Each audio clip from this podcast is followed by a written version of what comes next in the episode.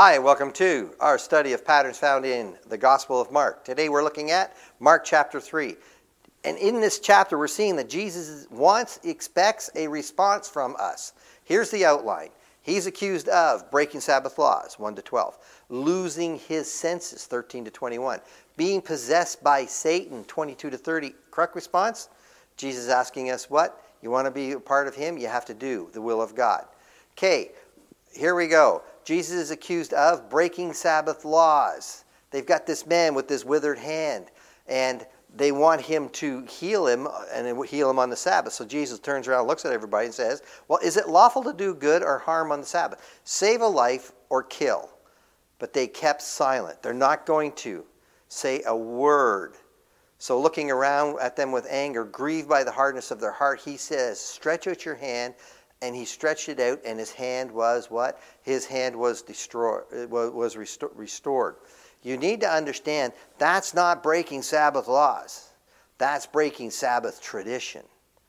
And that's what Jesus does.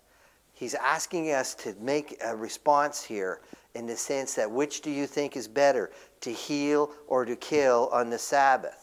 And right after this, what do you see following him? Seven dim- different groups of people from Galilee, Judea, Jerusalem, Idumea, beyond the Jordan, Tyre, Sidon. And what's the interesting point here is they all got along. They solidified. To, to solidify means to have the same goal, the same idea set before you. So when you have that same goal, what you do is you drop all the the, the differences that you have between, between each other and solidify to this single goal. And what are they doing? They're following after a man that doesn't that understands the difference between laws and traditions. And so he doesn't break the law, he breaks a tradition. And the people see that he, he's, he's doing that because he cares about people.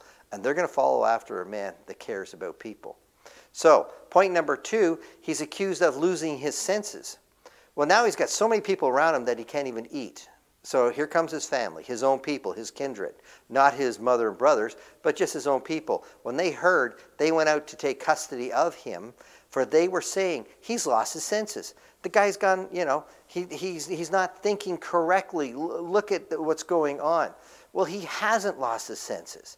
Because if you look back in chapter in, in verse 14 of the same chapter, that's where he appoints the 12 so that they would be with him and that he could send them out to preach, give them authority over demons and to heal people. Jesus knew that the work was going to grow. He's got to bring others in. He brought in the 12, then he brought in the 70. And all these people are going to be helping him to get the, the, the message out that the kingdom of God is at hand. It's, that's what he came to do, was establish the kingdom. He wasn't losing his senses. But what he's doing is he's empowering the people to get into the work that's along with him. And the people were following because they could see that he's sharing, he's sharing the workload. And that's important to see. Then, point number three, he's, being, he's accused of being possessed by Satan. The scribes who came down from Jerusalem were saying he's possessed by Beelzebul. He, he, he casts out demons by the, the ruler of the demons. Jesus came to defeat Satan.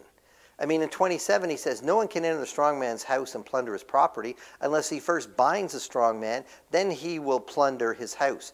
So Jesus came to defeat Satan, to get Satan off our backs, to set us free from the fear of this creature called Satan, this fallen angel.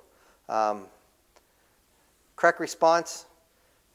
Jesus is saying, Whoever does the will of God, he's my brother and sister and mother we need to solidify under the same goal, and that is to get into a relationship with God through His Son.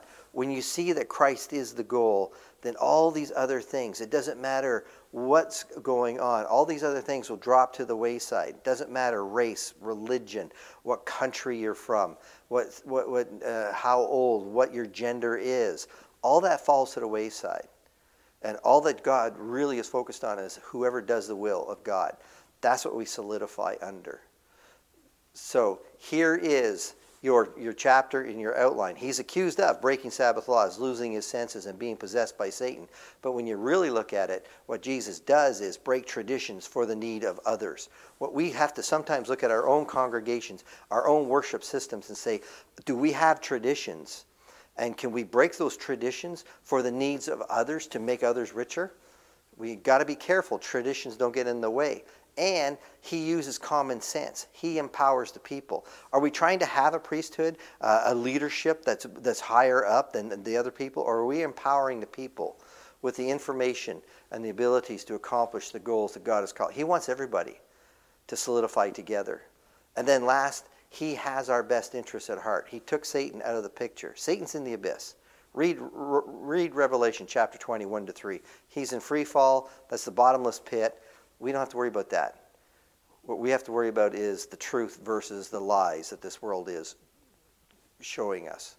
Correct response what you really need to do is solidify under Christ by doing the will of God. And that's what God calls for us to do. Mark chapter 3. Thank you.